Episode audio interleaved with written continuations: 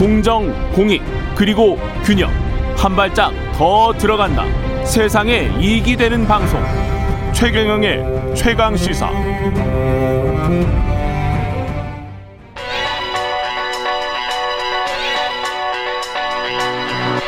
최강 시사. 김한의 눈. 네, 김한의 눈 시작하겠습니다. 오늘은 무슨 로 법이야기네요. 로또. 네네. 예. 로톡과 대한변협이 갈등을 빚고 있는데요. 사실 예. 뭐 오래된 얘기입니다. 로톡 2014년도에 서비스를 시작했으니까 예. 그 계속 갈등 상황이 있었는데 이 로톡이 법률 플랫폼 업체입니다. 네, 예. 법률, 그러니까 법률 서비스를 플랫폼을 통해서 제공하는 업체죠. 그러니까 변호사를 그렇죠. 연결해 준다든지 예. 아니면 뭐 상담 이 분야의 상담은 이 변호사랑 하면 된다. 음. 뭐이비그 이제 비용들이 다 책정돼 있고요. 그렇죠. 뭐 이래서 소비자 입장에서는 굉장히 좀 유용하고 편리한 서비스인데 금방 뭘 할 수 있으니까 상담 그렇죠. 받을 수 있으니까. 네. 예. 그 변호사 협회는 이게 이제 변호사법 위반이다 이렇게 이제 계속 주장을 해왔는데 변호사법 위반이다. 네네 어제 예. 박범계 법무부 장관이 로톡은 합법적인 법률 서비스 플랫폼이다 이렇게 얘기를 해서 일단 이 이제 논란의 한 어, 일단락을 지었는데요. 예. 어, 스타트업 관계자들을 박범계 장관이 최근에 만났습니다. 음. 이 자리에서 이제 법률 서비스 플랫폼 로톡에 대해서 의견을 청취를 했는데 음. 이 자리에서 어, 변호 박 장관이 이렇게 얘기했습니다. 변호사법 위반 행위에 해당하려면 특정 사건을 변호사와 연결시켜주고 그 대가를 받는 구체적인 행위가 있어야 하는데 예. 로톡은 여기에 해당하지 않는다고 본다 이렇게 얘기를 했는데 이게 음. 뭐냐면 어, 우리가 이제 흔히 뭐 알선이라는 단어로 표현을 하잖아요. 예. 변호사가 어떤 사건을 할 때 변호사 를 이제 대리해서 날선해주면 안 되는데 그러니까 이게 구체적인 사건이어야 그게 성립이 되는 거지 로톡처럼 일반적인 플랫폼 서비스는 여기 해당하지 않는다 이런 취지로 이제 설명을 한 겁니다. 이게 로톡과 변협의 갈등을 하나씩 좀 살- 살펴봐야 될 것 같네요. 변협도 어떻게 보면 이제 변호사들의 이익 단체인데 그렇죠. 로톡은 법률 서비스 플랫폼 국내 최대 플랫폼이고 네. 그러면은 이익이 서로 일치하지 않나요? 그, 그 부분에서 몇 가지 키워드들이 있는데 음. 일단 어 플랫폼 경제를 봐야 합니다. 예. 뭐냐면 플랫폼 경제가 되면 어떤 전문직이라도 음. 플랫폼에 종속된 노동자가 될 수밖에 없는 게 예. 우리가 뭐 거부하거나 거부하지 않거나 예. 현실로 그렇게 될 수밖에 없는데 예. 변호사라고 하는 직종이 굉장히 한국 사회에서 전문직이고 예. 뭐 고소득이 보장되고 예. 사회적 지위도 높은 직업이었는데 음. 이 변호사마저도 이제 플랫폼 경제에서 김노동자가 될 수 있다. 음. 이 부분에 대해서 지금 변호사협회가 강한 거부감을 갖고 있는 거예요. 예. 그러니까 고유하게 보장되던 영역들이 음. 플랫폼이라고 하는 이제 말하자면 어 좀 뭐 인격 대상이 아닌 어떤 그 사업자가 들어오면서 예. 그 부분에서 이제 변호사들이 그냥 다 n분의 1 노동자가 되고 마는 예. 이 부분에 대한 강한 거부가 있는데 음. 이게 뭐 왜 근데 그 이렇게 됐냐면 음. 수요와 공급 논리 때문입니다. 그렇죠. 뭐냐면 예. 어 1906년에 국내에 1호 변호사가 나왔다고 해요. 음. 근데 변호사가 1만 명이 된 게 2006년입니다. 예. 그러니까 100년이 걸린 거죠. 예. 근데 지금 변호사는 3만 명입니다. 그러니까 2006년 이후에 음. 2021년까지 변호사가 2만 명이 늘어난 거예요. 그러니까 예. 말하자면 이 부분에서 그러니까 예. 왜 그런지는 다들 아시죠. 그러니까 예. 사법시험이 폐지되고 로스쿨이 도입되고 뭐 이런 과정에서 변호사가 엄청나게 늘어났는데 예. 그러니까 과거에 변호사 1만 명 시절에 누렸던 변호사의 어떤 사회적 지위나 음. 경제적인 어떤 지위가 음. 3만 명 시대에는 보장되 똑같이 보장되기 굉장히 어려운 거죠. 예. 그래서 기억하시겠지만 로스쿨 출신 변호사들이 처음 나왔을 때 어 뭐 공공기관에서 변호사를 7급을 뽑는다 이런 게다 그 화제가 됐었어요.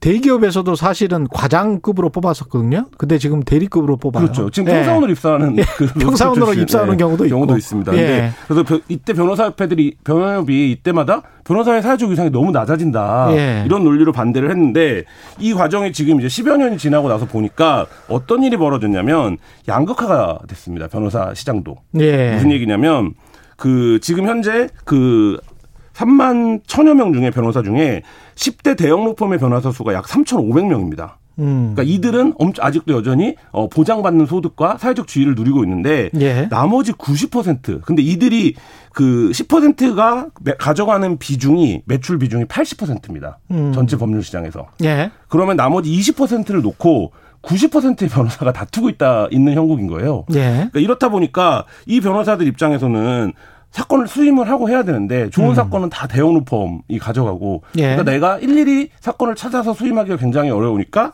이 로톡 같은 플랫폼에 의존할 수밖에 없는 뭐 음. 이런 상황이 됐는데 이게 지금 이제 변호사 시장 혹은 법- 우리나라 법률 서비스 시장의 현실인데 음. 대한변협에서는 이걸 이제 부정하고 있는 이런 모양 양상입니다. 이게 약간 좀 기자들이랑 좀 비슷한 것 같기도 하네요.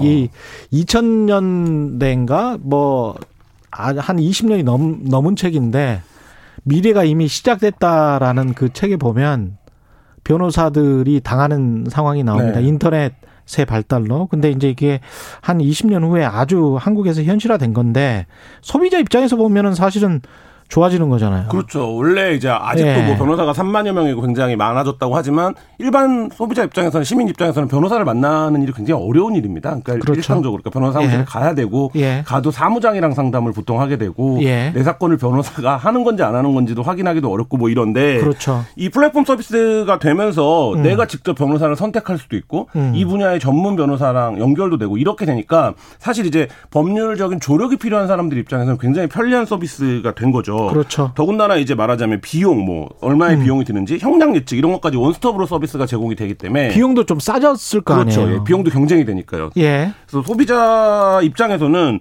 보통 이제 주변에 아는 변호사 한 명 있고 없고가 굉장히 뭐 어떤 일을 당했을 때 음. 예. 차이가 나는데 이 부분의 어떤 경계나 문턱이 아예 사라진 거죠. 그러니까 이게 서비스가 된 겁니다, 아예.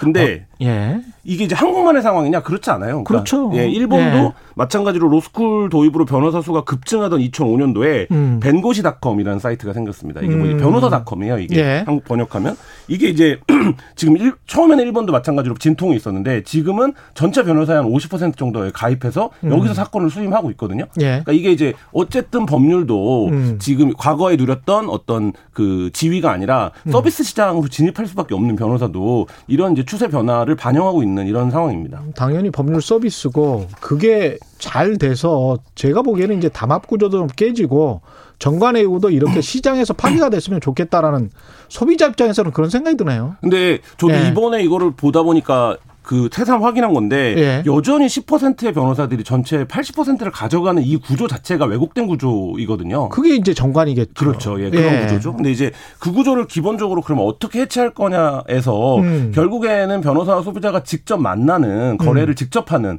이런 과정으로 내려오는 거 외에는 예. 사실 이 담합 구조를 깰 수 있는 방법이 없는데 예. 변협에서는 이거에 대해서 굉장히 불편함을 갖고 있는 거죠. 그래서 음. 지금 이 플랫폼에 가입한 변호사를 징계하겠다는 내용의 규정까지 마련을 했어요. 예. 그리고 다 탈퇴라. 음. 그 이렇게 변호사들한테 그러니까 3만 명 정도 되는데 변협 회원이 네. 그다 8월 4일까지 법률 플랫폼에 어, 가입돼 있는 변호사들은 자진 탈퇴하지 않으면 징계하겠다. 이런 이제 강경책을 지금 내놓고 있는 상황인데 음. 이게 뭐 쉽진 않아 보입니다. 그냥 변협 입장도 워낙 강경하기 때문에 예. 어떻게 정리가 될지는 좀 지켜봐야 될 것 같습니다.